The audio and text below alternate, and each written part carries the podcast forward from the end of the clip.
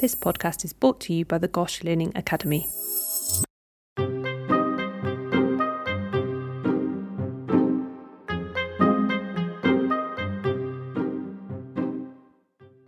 Hello, and welcome back to Master the MRCPCH. My name is Dr. Rhian Thomas, and I'm a Registrar in Clinical Genetics and the Digital Learning Education Fellow here at the GOSH Learning Academy. This week, we'll be speaking with the brilliant Dr. Keir Shiels, a consultant in general paediatrics here at Great Ormond Street Hospital. Our topic this week is constipation. It's a really practically useful episode, but will also be helpful when you're preparing for your exams. It's linked to the curriculum under gastroenterology. There's a couple of points there, but it maps to knowing how to diagnose and manage constipation. If you're preparing for your clinical exams, this is a topic that could well pop up in a communication station for example, in history taking. So we hope you enjoy this week's episode.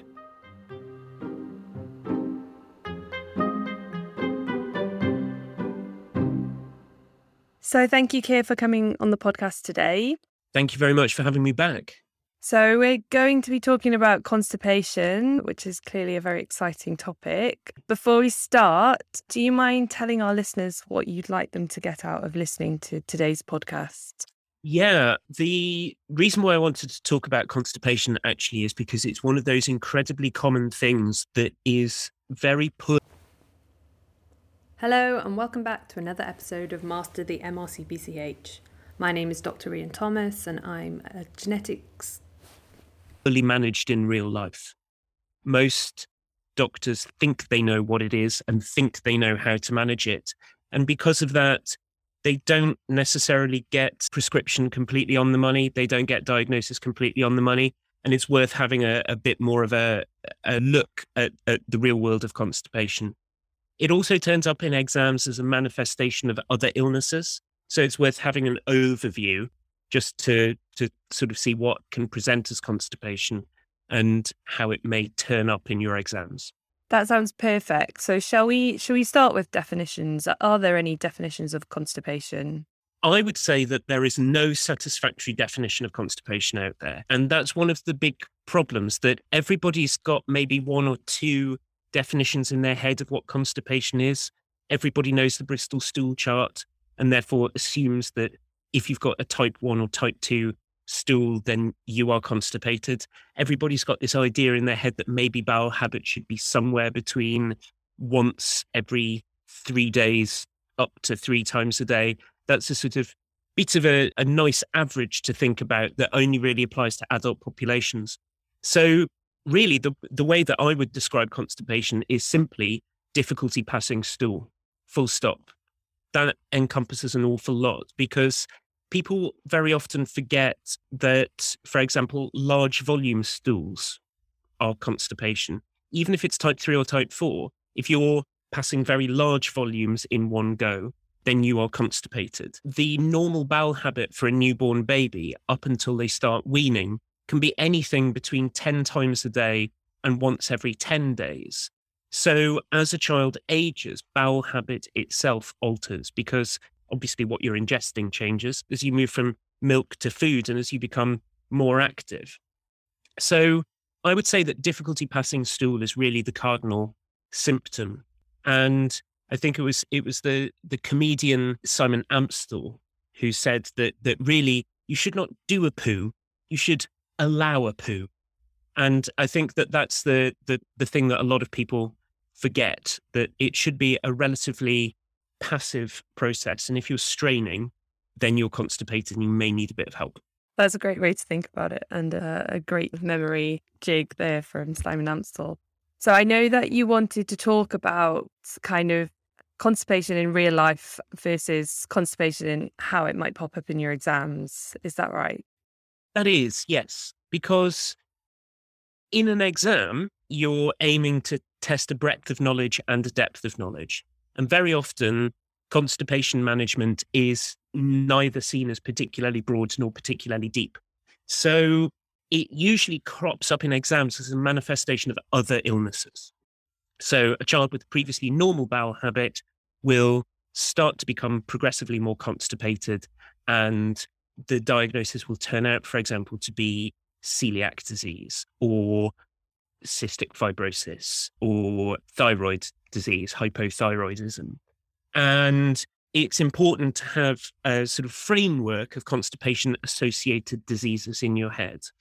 The other way that it can crop up is is looking at behavioral disorders and children who disproportionately do not enjoy going to the toilet and therefore hold hold things in and their constipation can be part of a manifestation of fussy eating behavioral difficulties and need for familiar environments and so on so it can crop up in a variety of of, of ways and bowel habit is always important to think about you know spinal function and and and blockages and so forth but in your typical school age child it's going to crop up as a manifestation of another illness.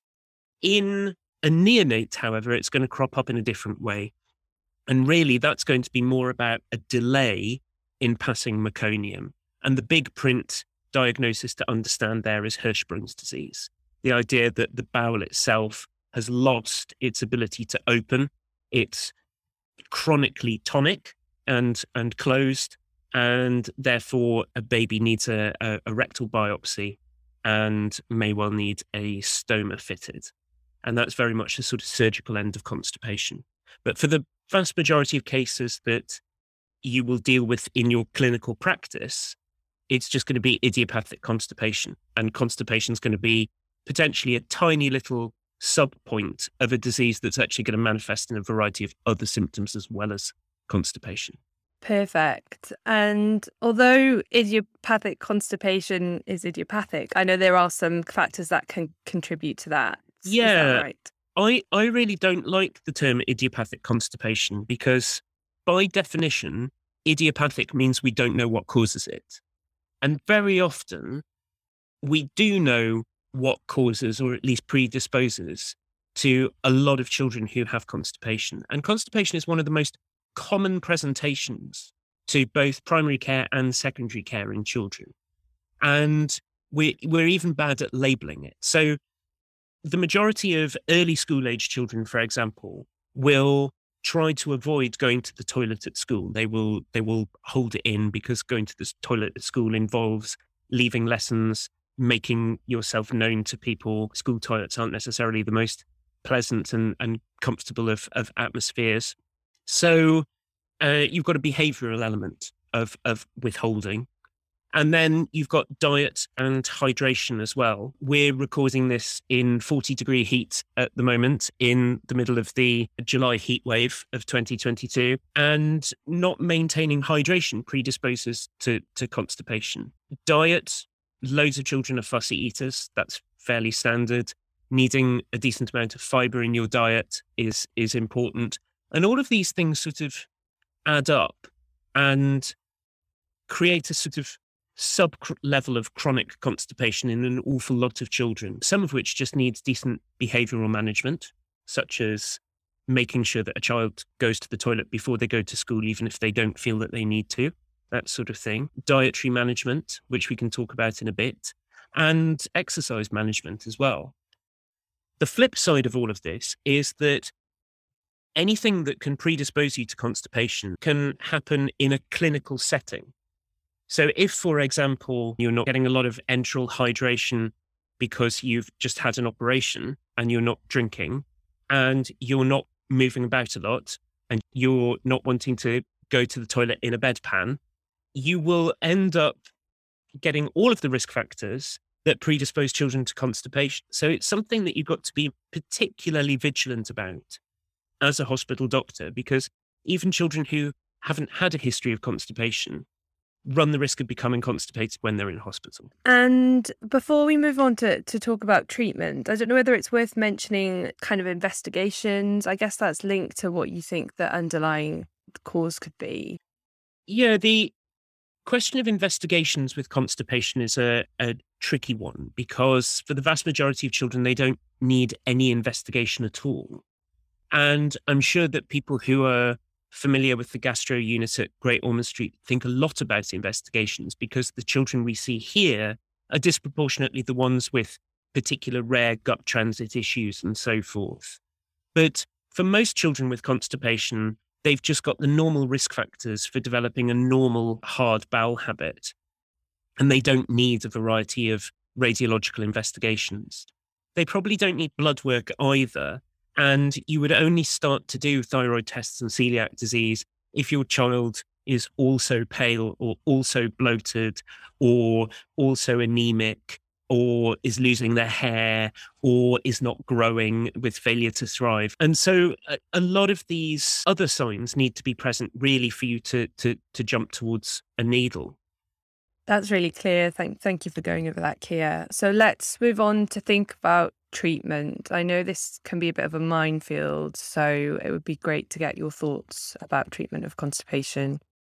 Yes. So I guess this is more where real world clinical practice is now the focus of what I want to talk about because the basic management of constipation and the basic management of behavior is not something that crops up much in exams. There may be a couple of questions in exams about star charts and rewards for for managing to go to the loo and so forth. But the reason why I wanted to talk about constipation is that it's very poorly managed even on a basic level. So I guess we have to split things down into general management of daily life and minimizing risk factors of constipation, and then dealing with the difference between acute constipation and chronic constipation medically.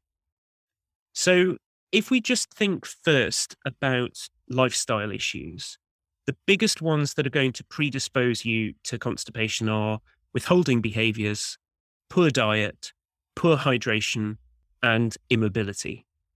Now, there are some children who are immobile through disability. There are some children with behavioral or non neurotypical behaviors who require additional support in terms of going to the toilet and also who are fussy eaters. But let's just pick apart each of these four issues. Getting children to be more active is pretty straightforward, you know, encouraging them to go out and play, encouraging them to be involved in in sports. But remember that for any risk factor, the converse also provides a problem. So anybody recovering from surgery runs the risk of becoming constipated. And if you can't get somebody moving a lot because they've got two broken legs, then you may well have to manage other elements of their lifestyle in order to prevent them from being constipated.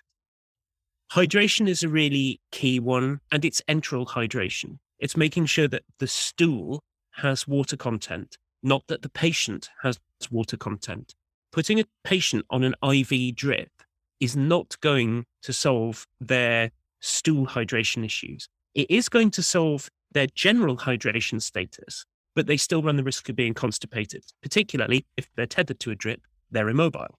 So you've got to make sure that they're taking, where possible, decent amounts of enteral fluid.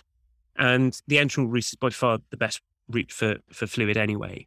But if a child is dehydrated, if a child has got a diarrhea, vomity bug, then they run the risk, paradoxically, of ending up constipated at the end of it.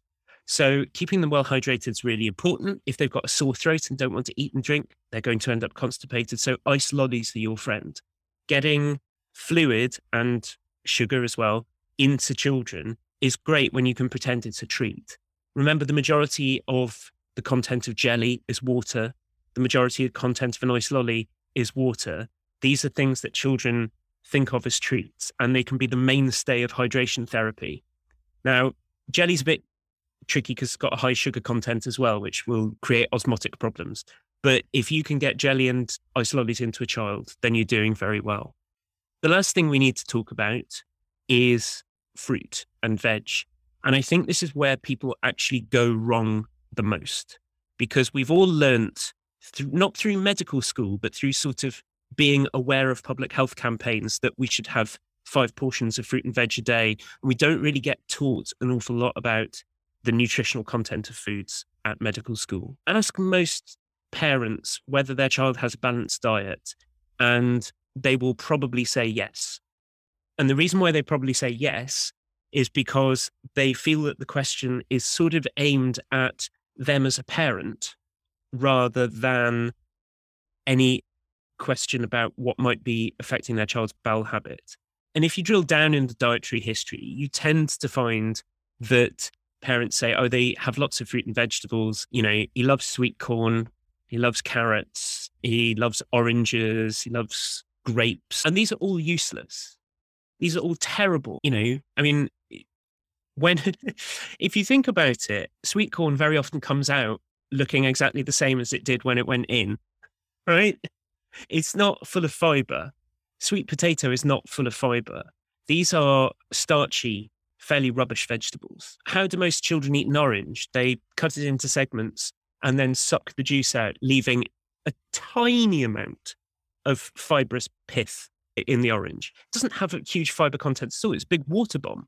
Same with grapes. They're full of sweet juice, but they don't actually have an awful lot of fiber in. So, what I suggest when I'm talking to children is trying to get into them fruits, and it's disproportionately fruits because like nobody's going to succeed trying to force feed their child broccoli. Try to aim for fruits that feel like treats. So melons, mangoes, plums, nectarines, peaches, even the stuff out of a tin.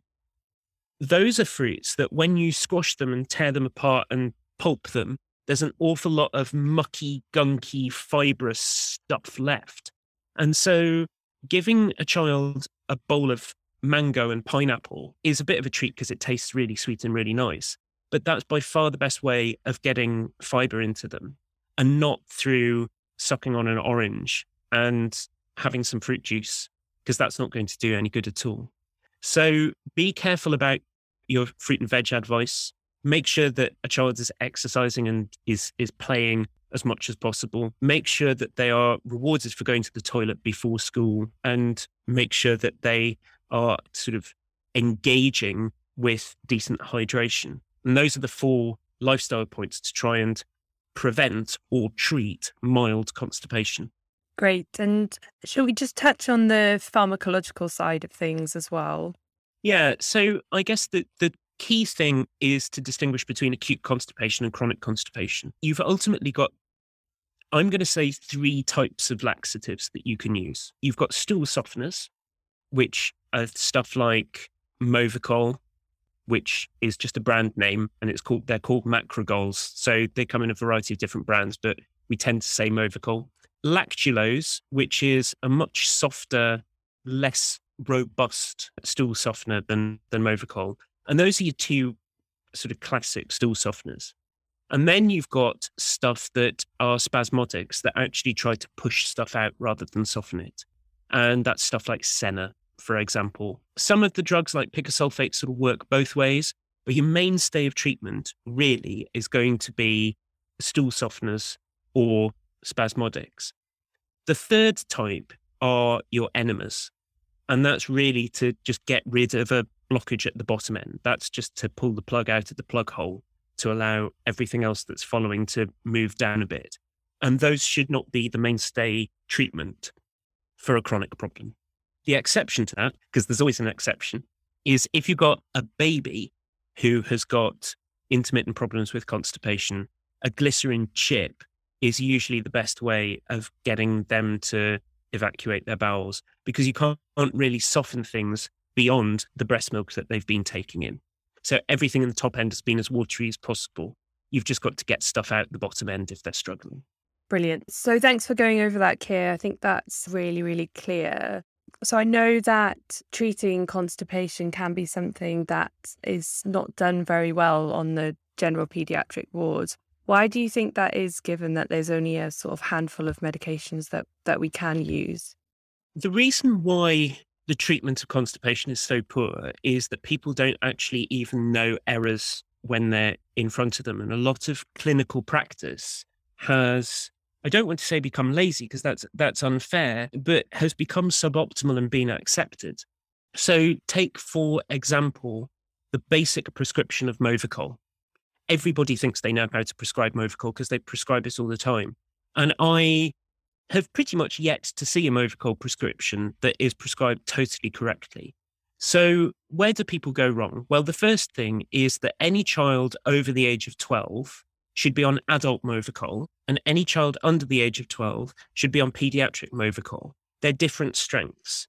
And so I see an awful lot of teenagers on pediatric wards being prescribed pediatric Movicol because people are on a pediatric ward and they're clicking the button that says pediatric. Even on a, a ward where we're still on handwritten charts, people have written the word Movicol, but pediatric Movicol is sort of what's in the cupboard and therefore it's what's being given. So make sure that when you're, if you're handwriting a drug chart, that you put adult or pediatric in brackets so that the right thing is actually given.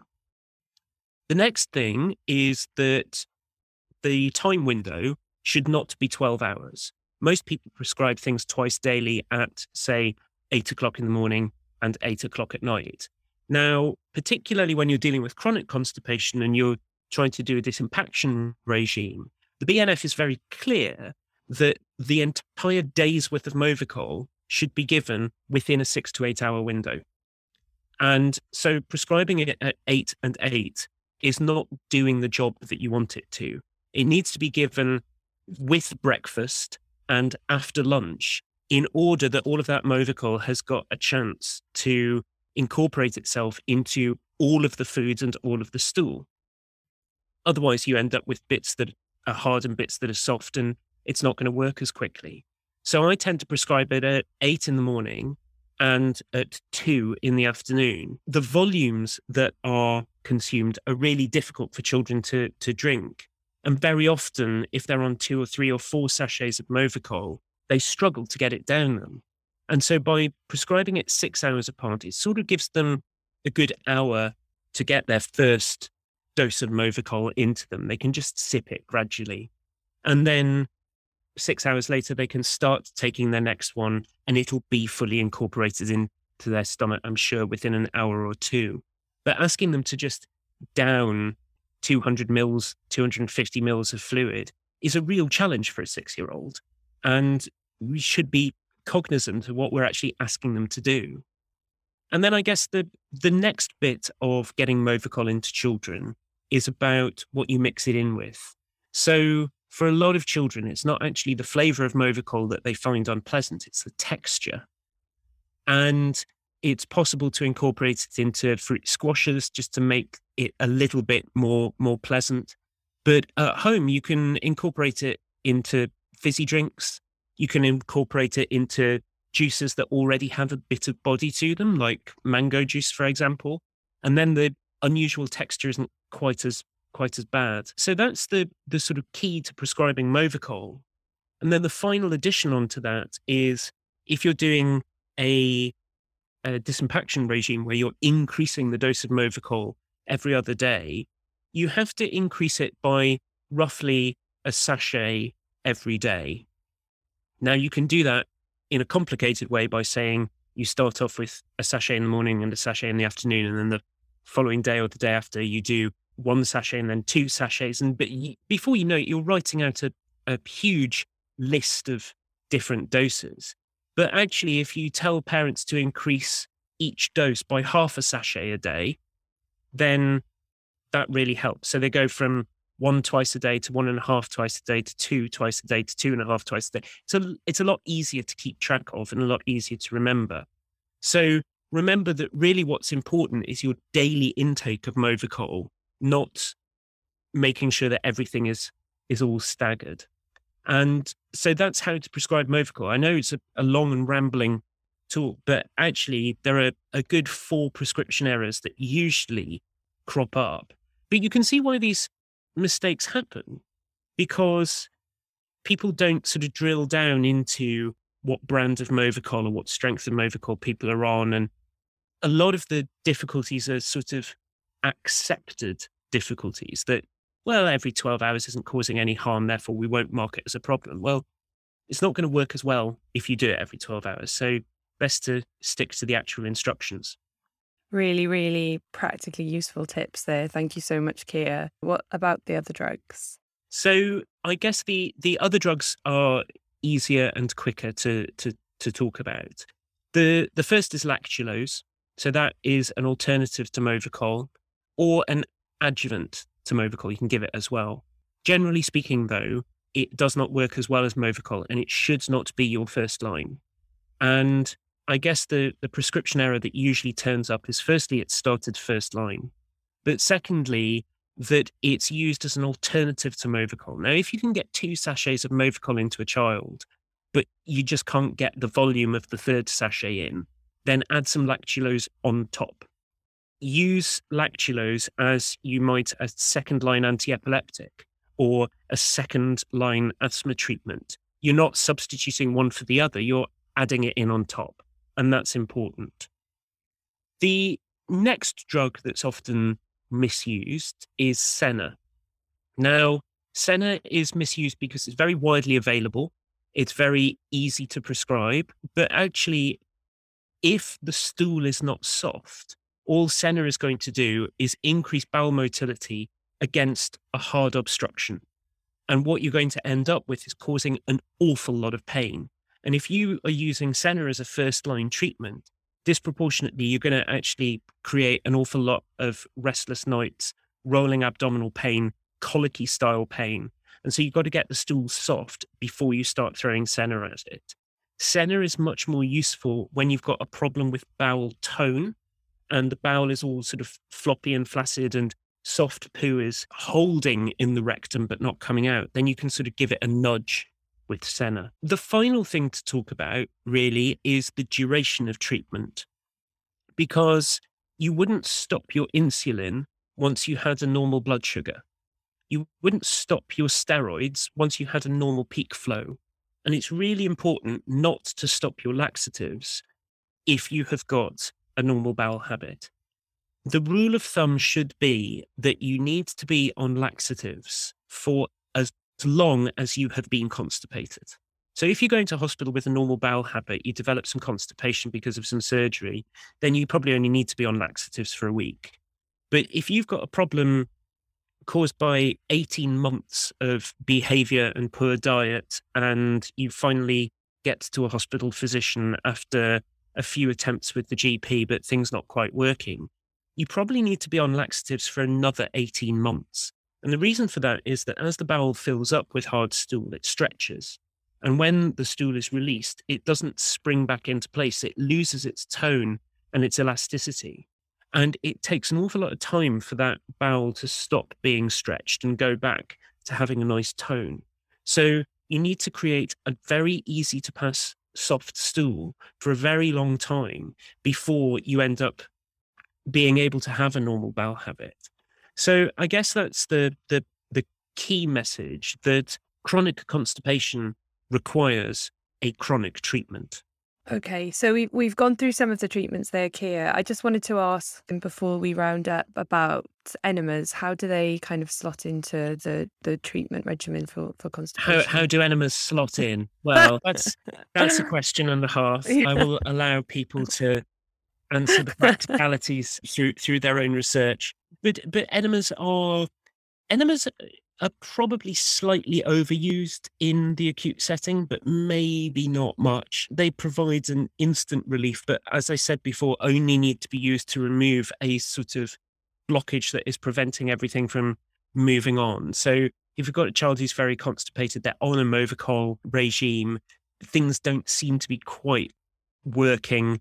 You can unplug the the very bottom end and then hopefully everything that follows will be a lot softer two mainstays really are microlax or citrate enemas that have got a very small amount of fluid in they can be used in much younger children but the more robust enemas are the fleet style phosphate enemas which are much better in in A and E. I tend to use them when somebody is really severely impacted and i guess the question then is how can you tell the jury is out as to whether you should be x raying these children in order to diagnose impaction. Very often you shouldn't be, but it can sometimes help. An x ray is generally thought of as something that you shouldn't do, but it can actually clarify matters quite significantly one way or the other. But the major rule is try not to scan children if you think you know what's going on and only use an enema once to try and shift something from the bottom end. It's not the mainstay of treatment. It's really important to monitor constipation closely. And in an outpatient setting, that's really difficult because obviously you're giving medications to, to parents. But even in an inpatient setting, you can sort of feel that once you prescribe the Movicol, that's job done and you've got more important things to do. it's very important to give parents red flags to look out for. And they're your allies at the bedside as an inpatient as well. And those include rectal bleeding, overflow diarrhea, which has to be described very um, clearly, and vomiting and feed intolerance, as well as the obvious worsening of abdominal pain and distension. And if that happens, you may need to bring a patient in or even increase the impact of your disimpaction regime by providing more medications much more swiftly or escalating to something like Klean-Prep. Great. Thank you for, for clarifying that. So, before we let you go, we're going to ask you our standard quickfire questions. Of course. So, the first one is Are there any classic exam questions or recurrent themes that, that pop up about this subject? So, from an exam point of view, usually constipation is only one of a series of symptoms in a constellation. And you need to be thinking about investigations and whether a child has got an underlying problem. Classic examples are thyroid disease and celiac disease, even cystic fibrosis and its distal intestinal obstructive syndrome where you get sort of constipation in the small bowel which which needs similar management to any other form of constipation but quite aggressively so and so really that's that's the thing about it in exams it doesn't really crop up much in the in the practical OSCE style exams except maybe you're asked to take a dietary history from somebody, or you have a history taking an or explanation station about functional abdominal pain or constipation. And it'll be looking more as a cause of abdominal pain rather than anything else. Great. And our second question is Are there any useful resources that you'd recommend people having a look at? Yes. So, ERIC, look to ERIC. ERIC, if you Google it, ERIC constipation is is a brilliant resource. It provides an awful lot of information for the management of both idiopathic constipation and constipation that comes in conjunction with other symptoms. It's a superb website aimed at clinicians and at parents about monitoring a child's bowel habit and working out the different causes and interventions that can be can be used. So I would definitely point people in the direction of ERIC. Also, the BNF is weirdly your friend on this one. There will be loads of guidelines about how to manage constipation and when to go from a macrogol to an inpatient administration of Klean-Prep and all of the rest of it. But actually, it's the one chapter of the BNF that it's probably worth just reading, oddly, and just go through each drug, which are relatively common drugs, and, and making sure you know how to prescribe them properly you're never going to be expected to remember how to prescribe levetiracetam or something like that. But macrogols are just one of those things that you're supposed to brush off, and it's very easy to fall into bad habits. So the BNF and ERIC are probably your friends there. Great tips. And then the third question is what are your three takeaway learning points? My three takeaway learning points are you don't know how to prescribe Movicol.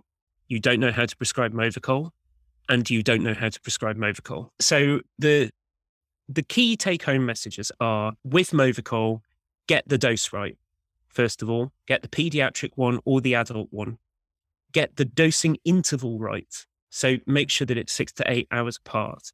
And the final thing about Movicol is make sure that you get the duration of it right. This is not a mainstay treatment just for a week. It's a chronic management of a chronic problem. Those are my three Movicol points. Any other management of constipation really needs to be added in on top of that. So if you're thinking of your Sennas or even lactulose, don't prescribe that first line. Make sure it's on top of the three key points of Movicol prescription. Fantastic. Thank you so much for coming on the podcast today, Keir. It's been a pleasure to have you as always. It's a pleasure. I'm going to go and eat some mango. Thank you.